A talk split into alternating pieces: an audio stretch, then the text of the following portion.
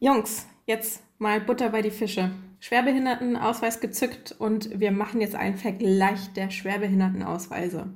Welche Buchstaben habt ihr zu bieten? Also ich habe hier das B für Begleitperson. Check. Das H für hilflos. Check. Das G für gehbehindert. Und das RF für Rundfunk. Und du, Raul? Ich biete mehr. Ich habe noch zusätzlich ein AG für außergewöhnlich gehbehindert. Oh, außergewöhnlich. Ja. Und ein T, ähm, das ist, äh, glaube ich, Berlin-spezifisch. Damit kann ich den sogenannten Telebus beziehungsweise Sonderfahrdienst buchen. Teletubby-Bus. Aber unbefristet haben wir alle, oder? Nein. Was? Ach, Meiner ist nur gültig bis 2025. Danach, wissen wir ja alle, bin ich nicht mehr behindert. ähm, heißt das also quasi dann, du musst nachweisen, dass du dann geheilt bist? Genau. Das wird sich dann zeigen. Okay, sehen wir es einfach positiv. Raul und ich sind irgendwie schon abgeschrieben und in dich wird einfach noch ein bisschen Hoffnung gelegt, dass du dann irgendwann ja, aus dem Rollstuhl aufsteigst und losläufst. Aber es ist schon absurd, ne? Es ist schon absurd, dass bei Juditha man davon ausgeht, dass sie das in ein paar Jahren nochmal nachweisen muss. Ich habe meinen seit 1986. Ich meine, zehn Jahre später, seit 1996. Und Jonas? Ich habe meinen seit 2018. Oh, noch ganz jung. Und habt ihr 100 Prozent? Ja, ja, ja, ja. Ja, also Grad der Behinderung, Ja. ne, davon reden wir. Das heißt, eigentlich könnte man so eine Art Quartett daraus machen. Ja, du hast gewonnen, Raul. Nach dem Was? Kriterium, ja. Ja, T für Touché. Wir können ja vielleicht mal äh, als Shownote mal so ein Musterfoto von dem Schwerbehindertenausweis posten, weil der ist unfassbar hässlich. Also da kotzt das Grafikerinnenherz.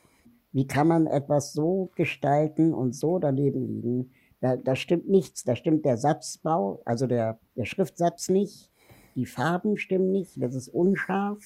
Ähm, der Text liegt nicht auf der Linie. Und es ist einfach so random äh, Buchstaben auf dieses Ding gedruckt, ähm, wo man sich fragt, so, Alter, hat es sich mal jemand angeguckt, der davon was versteht? Wir könnten eine Ausschreibung machen. Der Rant des Tages von Raul Krauthausen. Also jeder Personalausweis, die ja auch nicht die Schönheiten sind, er sieht besser aus. ja, Und dann steht da drüber bei mir ganz dick Schwerbehindertenausweis. Ist auch so ein schweres deutsches Wort. ja.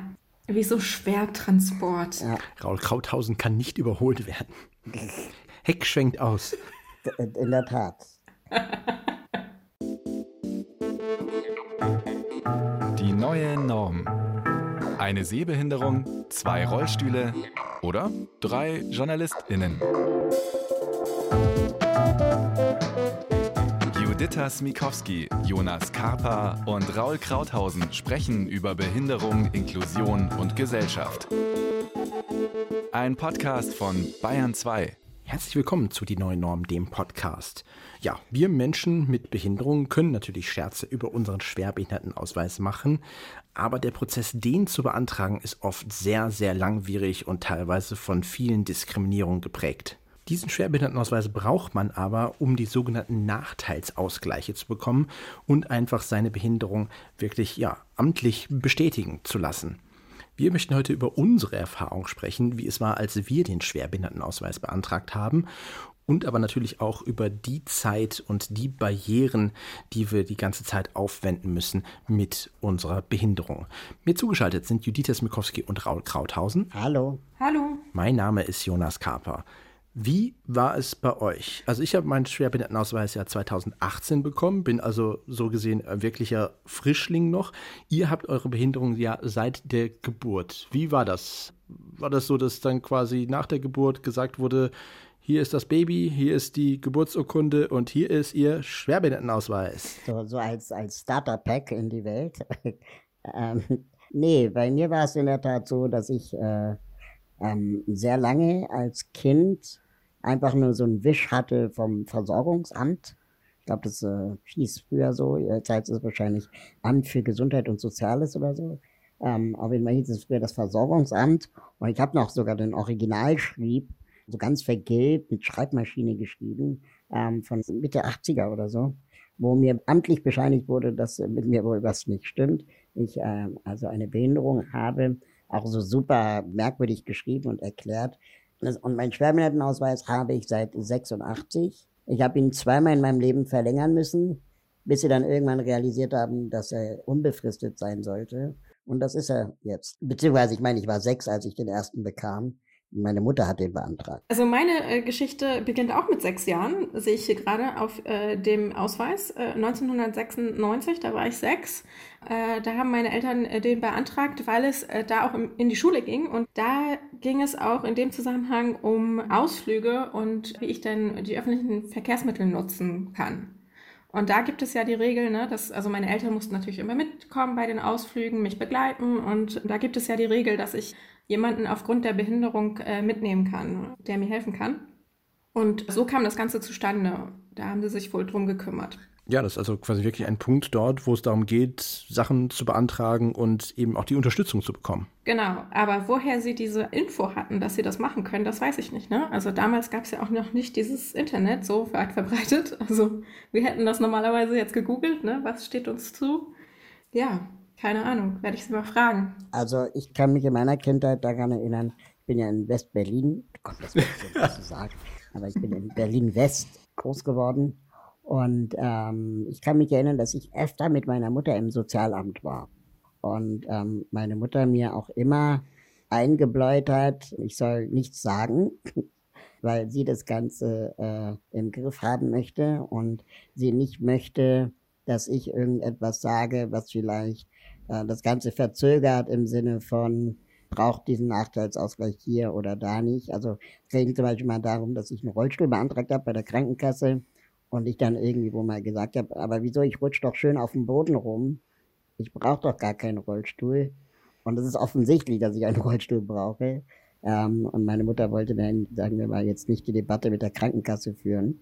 Ja, und so gab es dann öfter von mir dann eine Art, ähm, sag bitte nicht so viel, wenn es geht, von meiner Mutter. Aber wir waren öfter im Sozialamt und da wurde uns gesagt, was geht und was nicht geht.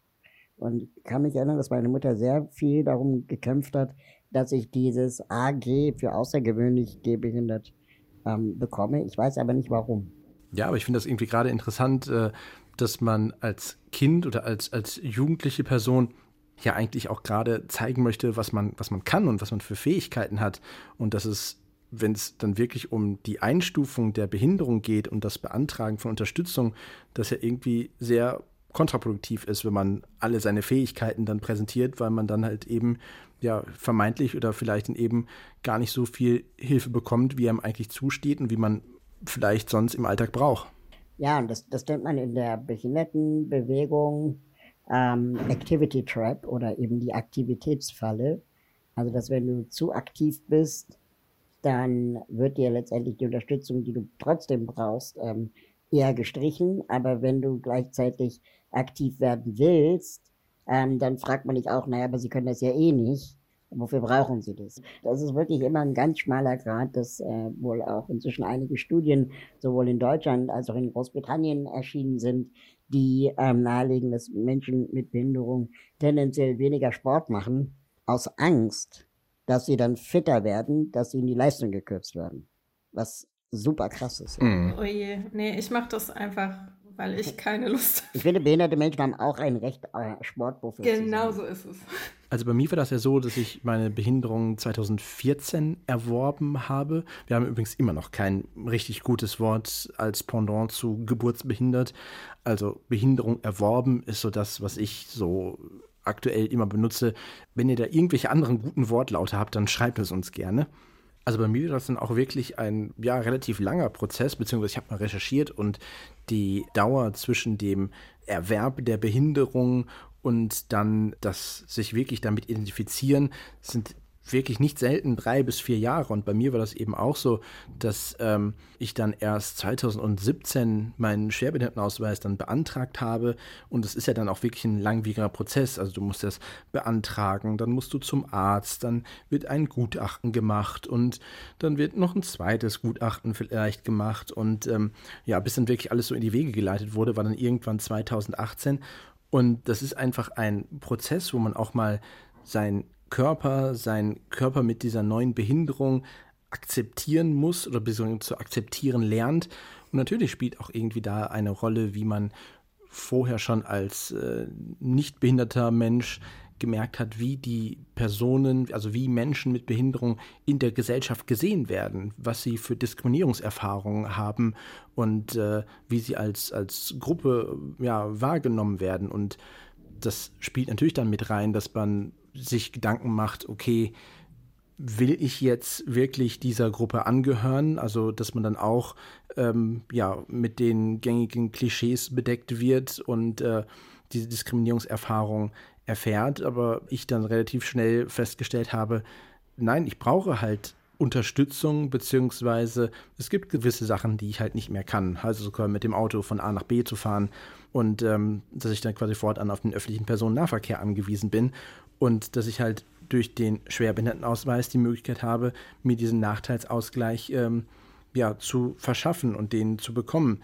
Natürlich ist es so, dass in dem Schwerbehindertenausweis ab einem gewissen Grad der Behinderung man das Merkzeichen B, wir hatten es eben, mit der Begleitperson hat und es natürlich die Möglichkeit gibt, dass ich zu Veranstaltungen ähm, ja eine Begleitperson mitnehmen darf. Das können Freunde sein, das kann meine Frau sein. Grundsätzlich ist das natürlich dafür da, dass äh, wenn man mit Assistenz lebt, dass man dann keine zwei Tickets kaufen muss, immer für die Assistenzperson.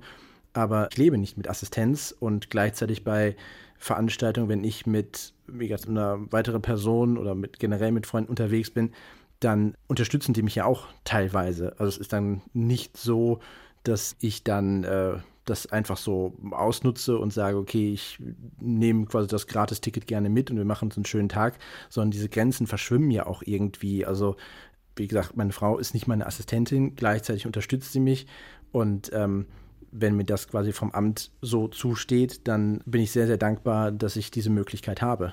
Und da muss ich aber auch sagen, also selbst wenn, selbst wenn es da draußen jemanden gäbe, der in bestimmten Situationen den Schwerbehindertenausweis nutzt, obwohl es vielleicht auch ohne diesen Nachteilsausgleich gehen würde, selbst wenn, ist das kein Grund, über die Sinnhaftigkeit von Nachteilsausgleichen zu diskutieren. Also weil diese Nachteilsausgleiche treffen einen Bruchteil von den Nachteilen oder gleichen einen einen Bruchteil von den Nachteilen, die man als Mensch mit Behinderung tagtäglich erlebt, aus. Und ähm, deswegen ist es total wichtig, dass es sie gibt und dass wir auch weiter dafür kämpfen, dass sie auch ausgebaut werden, weil es schon auch noch viele Nachteile gibt, die nicht ausgeglichen werden. Wie zum Beispiel, dass meiner Ansicht nach äh, blinde und, und gehörlose Menschen viel zu viel Rundfunkbeitrag bezahlen dafür, dass sie gar nicht alles konsumieren können und sie in dem Verhältnis aber mehr zahlen. Ich habe meinen jetzt äh, zurückgefordert bzw. zurückerstattet bekommen und es ist irgendwie so ein bisschen tricky. Also den Rundfunkbeitrag äh, bekommt man als sehbehinderte Person oder als gehörlose Person. Ja, den muss man nur den verminderten Beitrag äh, bezahlen aber es wird ja nicht mehr, oder schon seit langer Zeit, wird es ja nicht mehr pro Person berechnet, sondern quasi pro Haushalt. Heißt also quasi, wenn man mit mehreren Leuten zusammen wohnt und es ist jetzt eine WG oder so, dann richtet sich der Rundfunkbeitrag immer nach der Person, die ja keine Behinderung hat, also quasi die den höchsten Beitrag zahlen müsste, also den, den vollen Beitrag.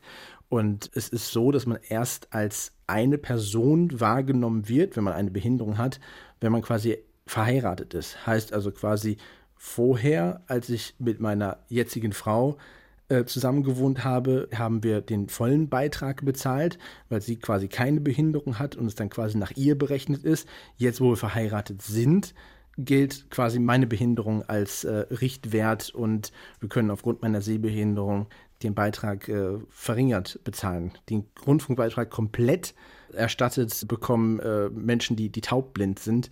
Aber auch hier, also aufgrund der Tatsache, dass das Programm im Radio und im Fernsehen halt immer noch nicht barrierefrei ist, komplett zu 100 Prozent, kann ich halt viele Sachen nicht konsumieren. Also ich würde auch in dem Sinne den, den Rundfunkbeitrag komplett bezahlen, wenn das komplette Programm für mich zugänglich wäre, was es aber aktuell einfach nicht ist diese ganze Regelung ist etwas wirr und man muss sich da auch wirklich äh, auf den Seiten wirklich reinfuchsen und sich damit auseinandersetzen. Aber nochmal zurück zum Schwerbehindertenausweis. Ich erinnere mich gerade daran, dass als ich den bekam, das war ja früher noch so ein Ding auf Papier, das irgendwann sehr, sehr hm. lappig wurde, wie so, wie so eine alte ja. Führerscheine. Und es gab eine Zeit in meiner Kindheit, Jugend, wo ich mich für den Ausweis geschämt habe. Weil er so hässlich ist. Ja, auch weil irgendwie das Wort schwerbehindert, also ich habe mich nie so gefühlt. Mhm.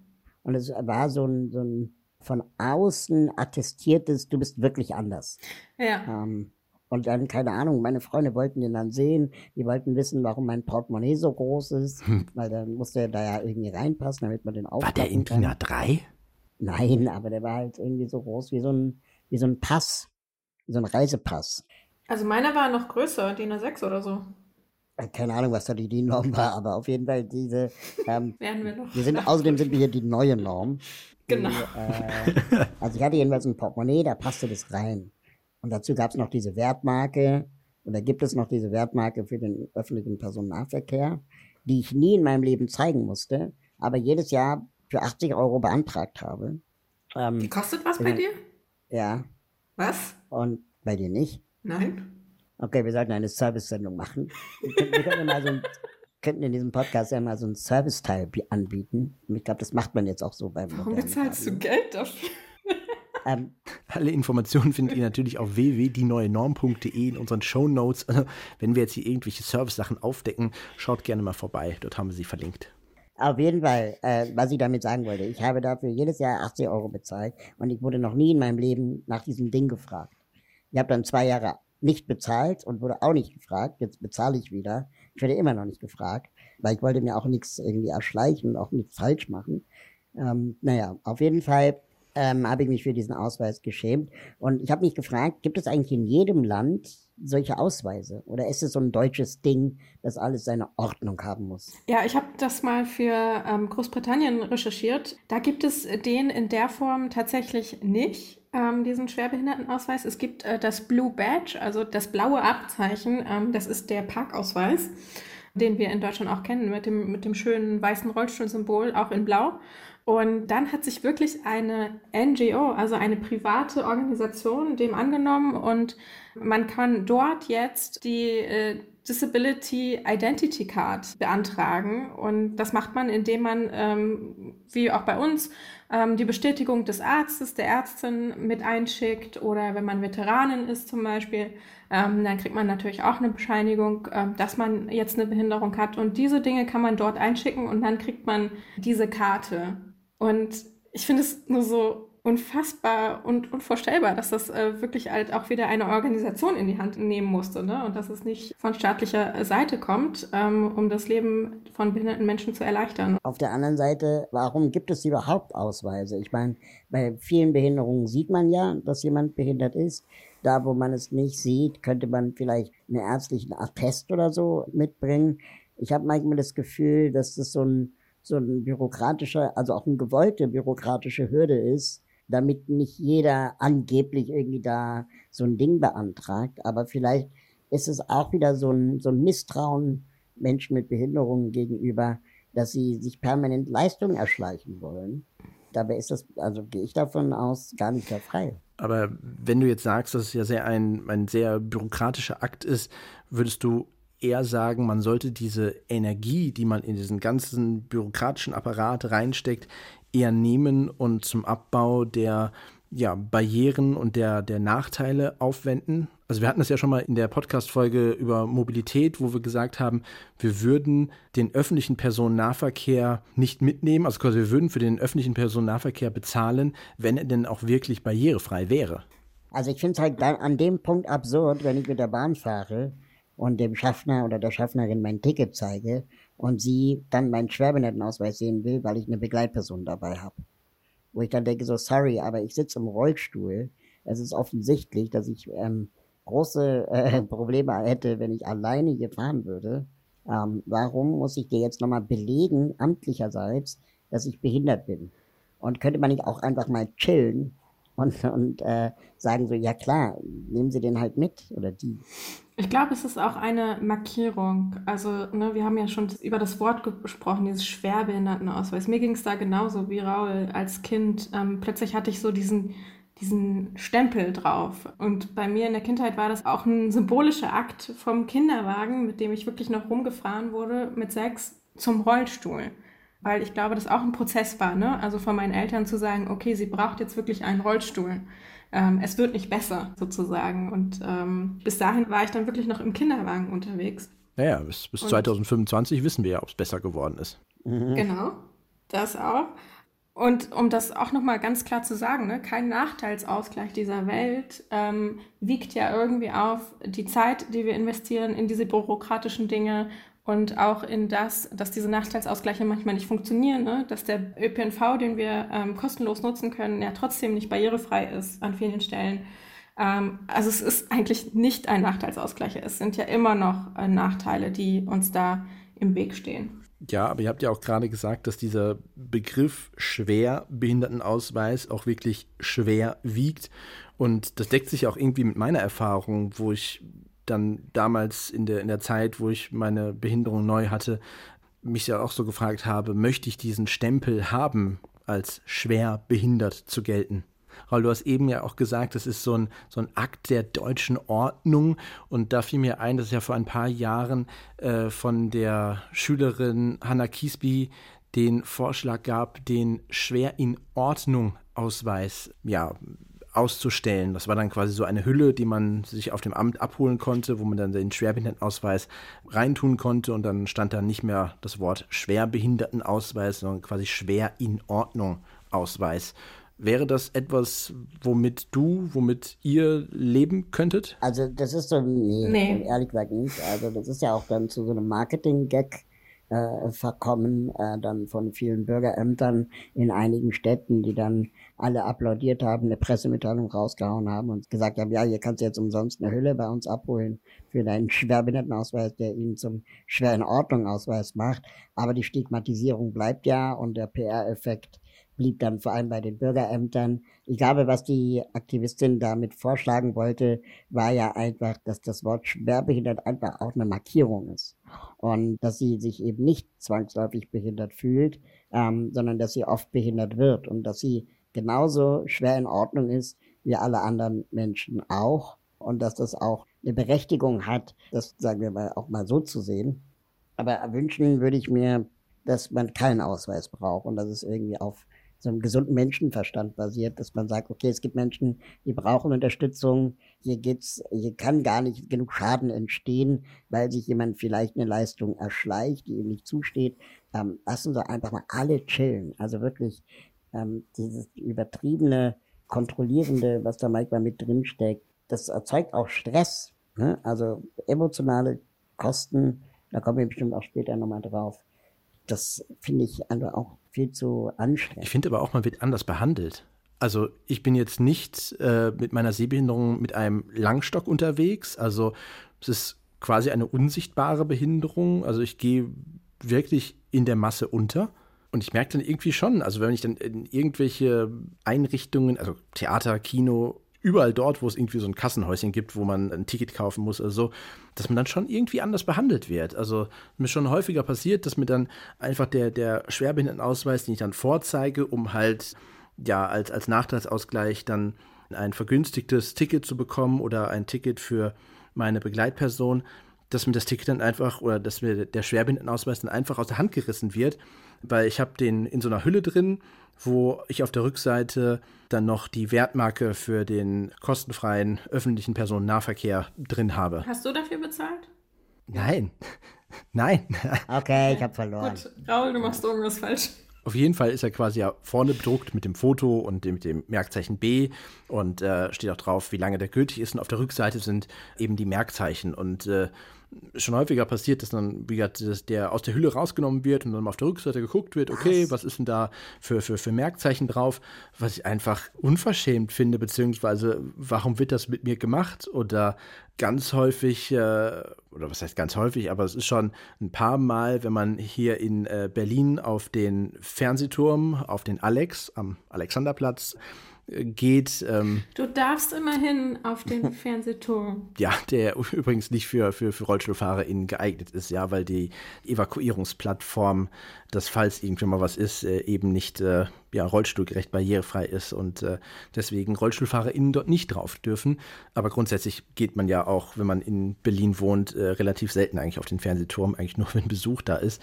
Aber ähm, viel zu teuer da oben. Die paar Male, die ich dort war, war es eigentlich immer so, dass ähm, mir der Schwerbehindertenausweis an der Kasse abgenommen wurde und die Person ist dann damit irgendwie nach hinten gegangen, beziehungsweise in so, in so ein Hinterzimmer. Und ich habe die dann ein paar Mal dann auch so zurückgerufen, so nach dem Motto, ey, was, was, was machen Sie da?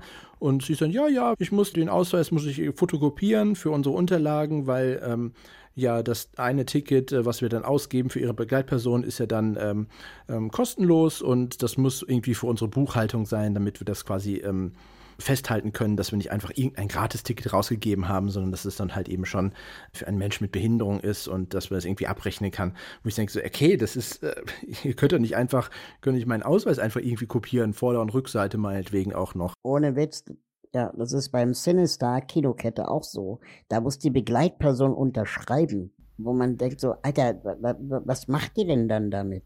Und ich sag meinem Assistenten immer, die sollen mit Mickey Mouse unterschreiben. Das auch an dieser Stelle nochmal ein, ein Service-Post, äh, sowohl für äh, Menschen mit einem Schwerbehindertenausweis als auch für, eigentlich für alle Leute, die einen Personalausweis haben, also eigentlich alle. Das gilt auch für Hotelbesuche, dass total häufig an Hotelrezeption äh, gesagt wird, dass es aus Sicherheitsgründen ähm, muss quasi der beim Einchecken der Personalausweis abgegeben werden und dann wird er irgendwie fotokopiert für die Unterlagen, weil das dem Amt gemeldet wird, äh, wie viele Personen gerade im Hotel sind, was äh, vollkommener Quatsch ist und was auch nicht rechtens ist. Also niemand muss an der Hotelrezeption äh, seinen äh, Personalausweis abgeben. Es ist, kommt vor, dass die halt äh, das einmal zur Sichtkontrolle haben, dass die Person, die eincheckt, auch wirklich die ist, die es gebucht hat. Aber sowohl, wenn man ein Doppelzimmer bucht, äh, die Begleitperson muss man nicht mit angeben mit dem Namen, als auch, dass man ähm, ja seinen sein Personalausweis dort abgeben muss und äh, fotokopieren geht sowieso gar nicht führt immer zu teilweise regen Diskussionen beim, beim Einchecken am Hotel, aber das ist nicht rechtens. Ja, oder einfach den, den Ausweis ähm, von, von der Person bitten und dann selber so einen Kopierer dabei haben. ja. Oder abfotografieren. Ja, ich finde nochmal ganz, ganz interessant, dass es gibt ja Nachteilsausgleiche, wie zum Beispiel, du kannst eine Begleitperson umsonst bei der Deutschen Bahn oder im ÖPNV oder so mitnehmen. Ähm, und dann denkt man, ja, dann könnt ihr ja irgendwie äh, äh, umsonst irgendwo von A nach B fahren. Aber wenn du dann in B bist, dann brauchst du in der Regel eine Übernachtung. Und ähm, das heißt, wenn ich zum Beispiel reise, dann brauche ich immer zwei Hotelbetten oder zwei Zimmer, weil mein Assistent ja auch irgendwo schlafen muss. Und diese Kosten trage ich alleine. Diese Kosten. Liegt die Assistenz nicht einfach im Beistellbett? nee, nee. Und, und äh, ich komme in diese so eine Babyklappe oder was? In so ein Babybett. Äh, Nee, aber das heißt, da entstehen mir wieder Kosten. Kriegst du die nicht zurück äh, dieser, Nein, ich bekomme die nicht zurück, nein. Ähm, okay. Also vielleicht hat ja irgendjemand unserer HörerInnen da einen Tipp, wie ich an das Geld kommen könnte, aber wenn du dann in einem Hotel irgendwie längere, mehrere Tage bist, vor allem im Urlaub, und ich finde, jeder Mensch hat ein Recht auf Urlaub, dann kann das schnell teuer werden, ne? Ähm, wenn du dann für deine Assistenzen mitzahlen. Krass. Also Doppelzimmer kostet ja auch mehr als Einzelzimmer. Und ich kann ja nichts dafür, dass ich äh, ein Doppelzimmer brauche. Ne? Ja. Das Hotel natürlich auch nicht. Aber ich will einfach nur dafür sensibilisieren, dass Behindertsein auch mit Kosten verbunden ist, die nicht ausgeglichen werden durch Nachteilsausgleiche. Äh, und dass wir das nicht, ähm, äh, sagen wir mal, auch äh, so also stehen lassen können, zu sagen, ja, ihr habt ja die Nachteilsausgleiche, was wollt ihr denn noch alles? Wir haben viel mehr Nachteile, als es Ausgleiche gibt. Ähm, hast du denn deine Assistenzen? Musst du die auch immer neu beantragen? Die Assistenz muss ich in der Tat jedes Jahr neu beantragen. Ja. Das muss ja auch ein schreckliches Gefühl sein, so nach dem Motto, morgen könnte es vorbei sein. Äh, ja, das hatten wir auch mal in der Sendung, wo man ständig seine Behinderung nachweisen muss. Ähm, da kommt dann der medizinische Dienst der Krankenkassen und prüft dann äh, minutengenau, äh, was du noch alles kannst oder nicht mehr kannst oder nicht kannst. Ähm, und aus diesen minutengenauen Zusammenrechnungen ergibt sich dann ein Stundenkontingent, wie viele Assistenzstunden dir zustehen. Und da wird dann, keine Ahnung, Essen zubereiten, so und so viele Minuten, ähm, äh, anreichen, so und so viele Minuten, Toilettengänge, so und so viele Minuten anziehen und so weiter. Und es rechnet sich dann hoch. Und ähm, das ist sehr demütigend, ja. Ja, ich finde es gerade in, in Situationen schwierig, wo es irgendwie um Grenzen oder um Einordnung geht. Also wir Menschen sind ja sehr individuell, aber manchmal ist es ja nötig, irgendwelche Kategorien festzulegen. Und gerade dann, wenn es um den, den Vergleich dieser beiden Kategorien geht, wird es irgendwie, finde ich, teilweise sehr schwierig und kompliziert. Und ähm, in meiner Recherche bin ich eben auf den Blog von Jule Stinkesocker gekommen. Und sie hat mal in einem Beitrag aufgelistet, bei welchen unterschiedlichen Graden von Behinderung und der, der Grad von Behinderung, wo wir vom Schwerbehindertenausweis sprechen, ist ja eigentlich so der Indikator, der festlegt, zu welchen Merkzeichen man dann auch wirklich befähigt ist. Und äh, sie hat das mal aufgelistet, welche unterschiedlichen Beeinträchtigungen in den, in die jeweiligen Grad der Behinderung hineinfallen. Und da wird es dann quasi schwierig, weil man dann ja, Behinderung, Beeinträchtigung miteinander vergleicht. Zum Beispiel ist ein, ein Grad der Behinderung von null, wenn man ähm, nachtblind ist oder kein Farbsehen mehr hat oder bei, bei Großwuchs und ein Grad der Behinderung von 40 ist, wenn man zum Beispiel kleinwüchsig ist, also bei, bei 1,35 Meter ist da die Grenze gezogen.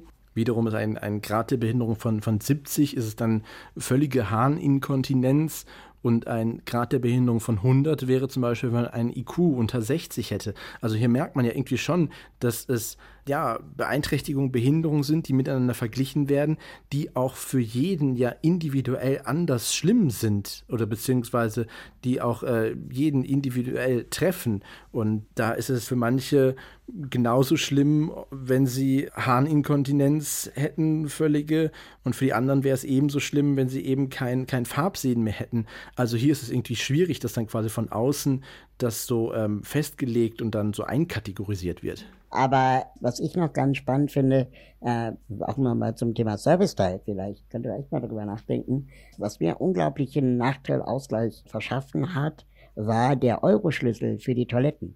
Oh ja. Ähm, also es gibt ja so einen Schlüssel, den sogenannten Euro-Key, mit dem man abgeschlossene Behindertentoiletten äh, in Raststätten oder an Bahnhöfen oder eben auch diese City-Toiletten kostenlos äh, nutzen kann. Weißt du übrigens, wo die Firma sitzt, die das organisiert? In Darmstadt. Das ist sehr Richtig. Witzig, genau. Ähm, und das hat einen unglaublichen Nachteilausgleich mir verschafft. Und äh, konnte ich aber nur beantragen mit einer Kopie meines Schwerbehindertenausweises. Und äh, wie man den beantragt, können wir auch in den Show Notes doch mal den Link ähm, dazu teilen.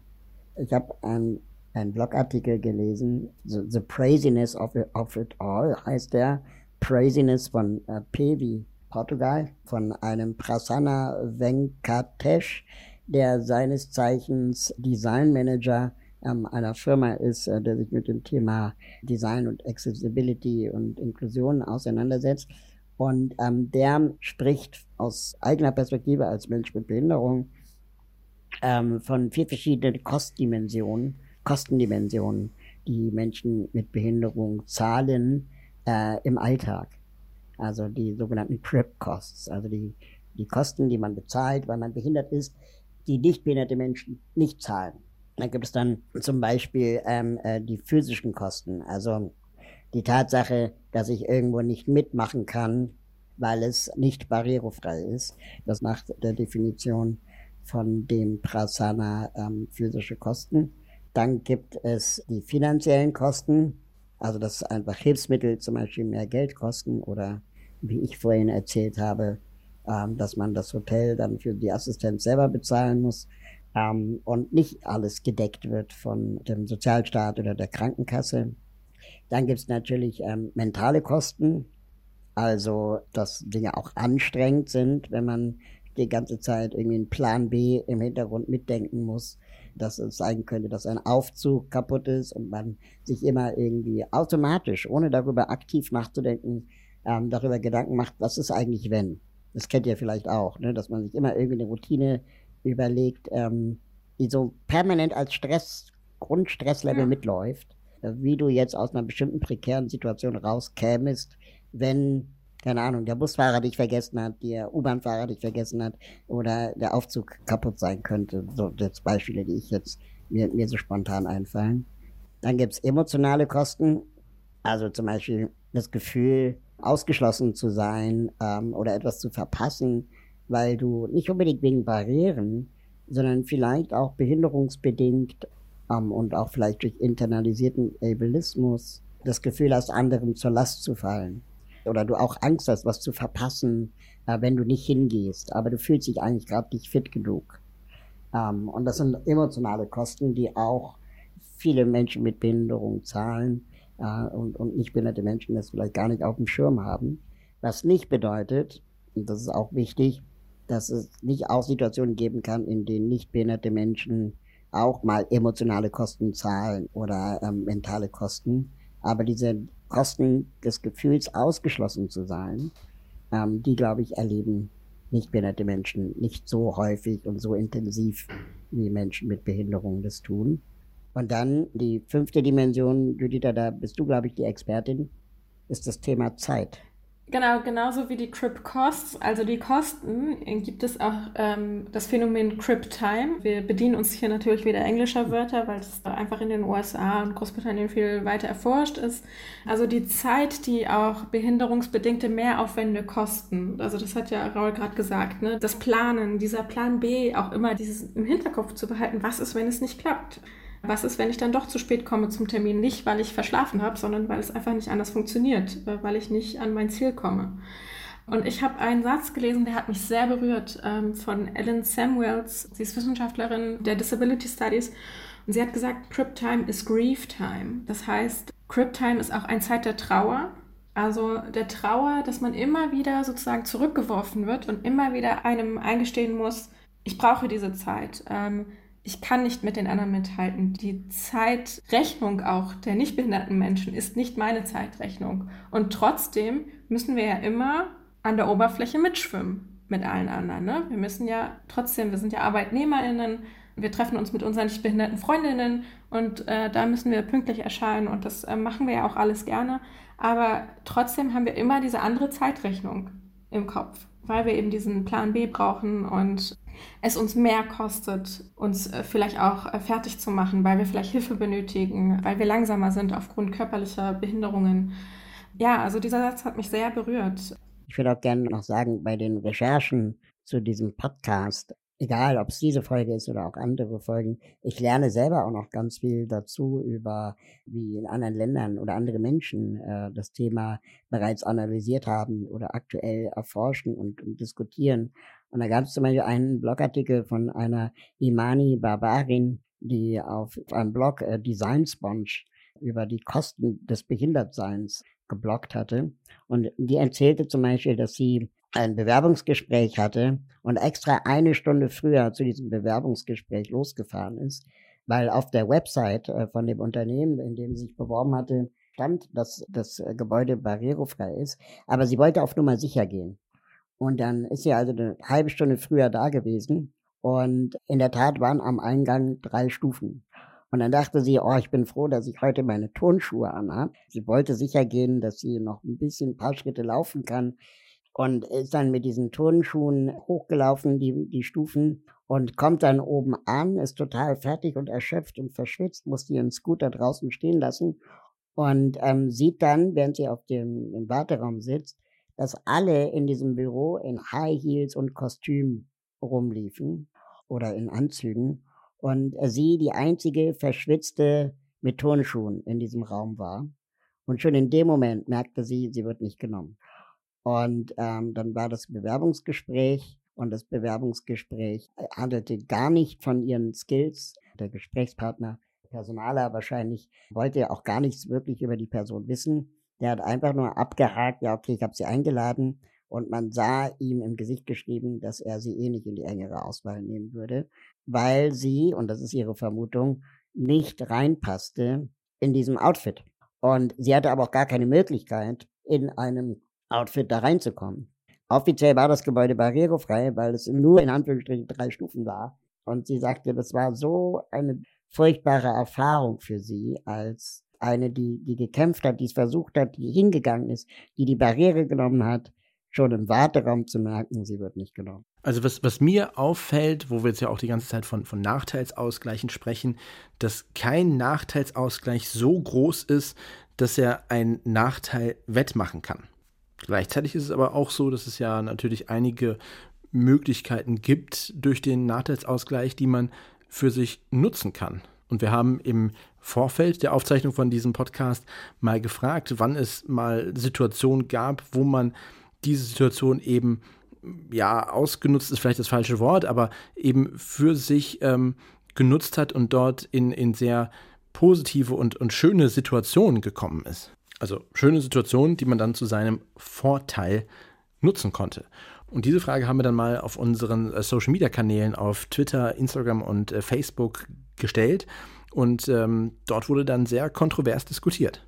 Und zu Recht muss ich dann auch uns eingestehen, oder müssen wir eingestehen, dass wir die Frage zu naiv gestellt haben. Wir haben äh, nach möglichen Vorteilen in einer Behinderung gefragt und sehen total ein, dass das eigentlich zu kurz gedacht war als Frage, weil das ist sowieso oft ein Klischee, das uns behinderten Menschen anhaftet, dass wir uns irgendwelche Leistungen ähm, erschleichen würden. Und diese Debatte in der Öffentlichkeit zu führen unter den Augen von, von Nichtbehinderten war vielleicht wirklich ein bisschen zu naiv gedacht und zu wenig und, und zu kurz nachgedacht, weil wir eigentlich darüber reden wollten ähm, mit der Community über Nachteilsausgleiche und äh, wo man sie vielleicht auch vermisst und wo man sie vielleicht auch schätzt, ohne dass es ein Vorteil äh, sein muss. Und dafür würde ich mich persönlich auch gerne nochmal bei der Community entschuldigen, die das ähm, zu Recht kritisiert hat. Und ich würde mich auch bedanken bei den Leuten, die die Frage beantwortet haben. Ich hoffe, wir konnten unseren Standpunkt deutlich machen, äh, ohne uns zu rechtfertigen. Ja, das, das, was ich auch irgendwie sehr interessant war, war, dass es eben auch diese beiden Meinungen gab. Also auf der einen Seite haben wir, wir haben auch viele Nachrichten bekommen von, von Leuten, wo man dann durch den Schwerbehindertenausweis das Konzert irgendwie aus der ersten Reihe erleben konnte oder nach dem Konzert irgendwie die Möglichkeit noch hatte, seinen Star zu treffen.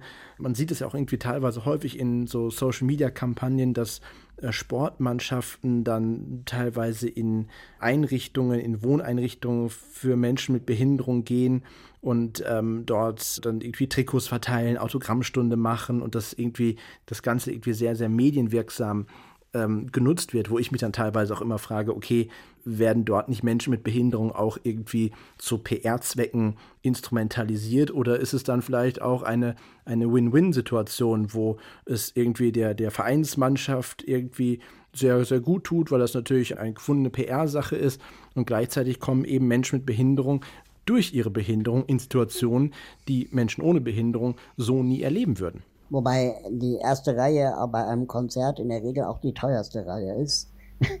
ich erinnere mich, äh, dass ich mal auf einem Konzert war ähm, und ich eben dann vorne sitzen musste. Und es gab dann da so eine Rollstuhlfahrenden Tribüne und es waren dann auch die teuersten Preise. Zwar war die Begleitperson umsonst und wir haben das uns dann geteilt, weil wir zufällig beide Fan von den Künstlern waren.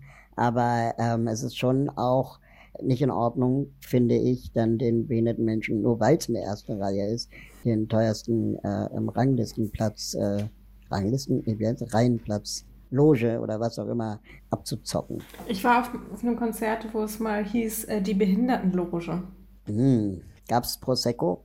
Nee, nee. Es mutete seltsam an. Mein Highlight äh, in meiner Behindertenkarriere war eigentlich, ähm, dass ich mal bei einem Konzert war von meinem Vorbild Isaac Perlmann. Das ist ein amerikanisch-jüdischer Geiger, äh, der Kinderdemok hat. Und der war seit Kindesbeinen mein Vorbild, weil er auch im Sitzen Geige gespielt hat, wie ich auch. Und halt äh, behindert ist. Und ich war bei einem Konzert in München und nach dem Konzert habe ich wirklich versucht, hinter die Bühne zu kommen und einfach mal ein Foto mit ihm zu machen. Und ich wurde tatsächlich weitergelassen. Und die kleinen Kinder, die auch Geschenke für ihn hatten und die wahrscheinlich auch ihn als großes Vorbild hatten, wurden nicht weitergelassen. Da habe ich mich ein bisschen schlecht gefühlt, aber habe mich natürlich auch sehr gefreut über dieses Foto, was ich heute noch habe mit Isaac Perlmann. Aber natürlich lohnt es sich dafür nicht, behindert zu sein und eine Behinderung zu haben. Also ich habe äh, bei der Diskussion, die Raul ja eben auch ähm, auf den sozialen Medien angesprochen hat, auch gemerkt, ähm, dass wir drei natürlich auch in gewisser Weise sehr privilegiert sind. Wir haben alle eine Behinderung, aber sind weiß, AkademikerInnen, haben einen äh, festen Job und kommen soweit klar und fechten nicht die größten Kämpfe aus. Die haben wahrscheinlich schon unsere Eltern ausgefechtet oder wir sind da sozusagen schon durch, durch das Gröbste. Das habe ich nochmal gemerkt, dass man sich immer wieder den eigenen Privilegien auch bewusst sein muss. Und ich muss auch ehrlich sagen, ich bin dankbar für die Diskussionen, die wir online geführt haben. Auch ich selber habe viel, viel gelernt und, und, und viel verstanden und denke, wir sollten uns gemeinsam oder können uns gemeinsam äh, darauf konzentrieren, die weiteren Barrieren, die wir immer noch erleben, gemeinsam zu beseitigen. Und dafür sind Debatten wichtig. Wir müssen weiter dafür kämpfen, dass behinderte Menschen in dieser Gesellschaft ihren Platz haben und nicht nur ein Plätzchen. Genau, schärft auch einfach die Sinne und zeigt auch nochmal, dass kein Nachteilsausgleich groß genug sein kann, um den eigentlichen Nachteil auszugleichen. Das war die neue Norm, der Podcast. Wir freuen uns über Anregungen, Lob oder Kritik. Schreibt uns gerne an podcast.dieneuenorm.de oder die neue Norm at bayern2.de. Ihr könnt uns auch gerne schreiben, wenn ihr vielleicht GrafikerInnen seid und eine coole, neue, frische Idee habt für den Schwerbehindertenausweis. Raul hat es ja ganz am Anfang gesagt, der sieht irgendwie so ein bisschen, ja, komisch aus. Irgendwie, irgendwas stimmt da mit der Zeichensetzung und auch irgendwie mit den, mit den Farben nicht so. Also wenn ihr da eine Idee habt, schreibt uns auch deshalb gerne. Wir machen übrigens keine Sommerpause, also ihr könnt uns auch im nächsten Monat hören und wir freuen uns, wenn ihr dann auch wieder mit dabei seid. Bis dahin. Tschüss. Tschüss. Tschüss.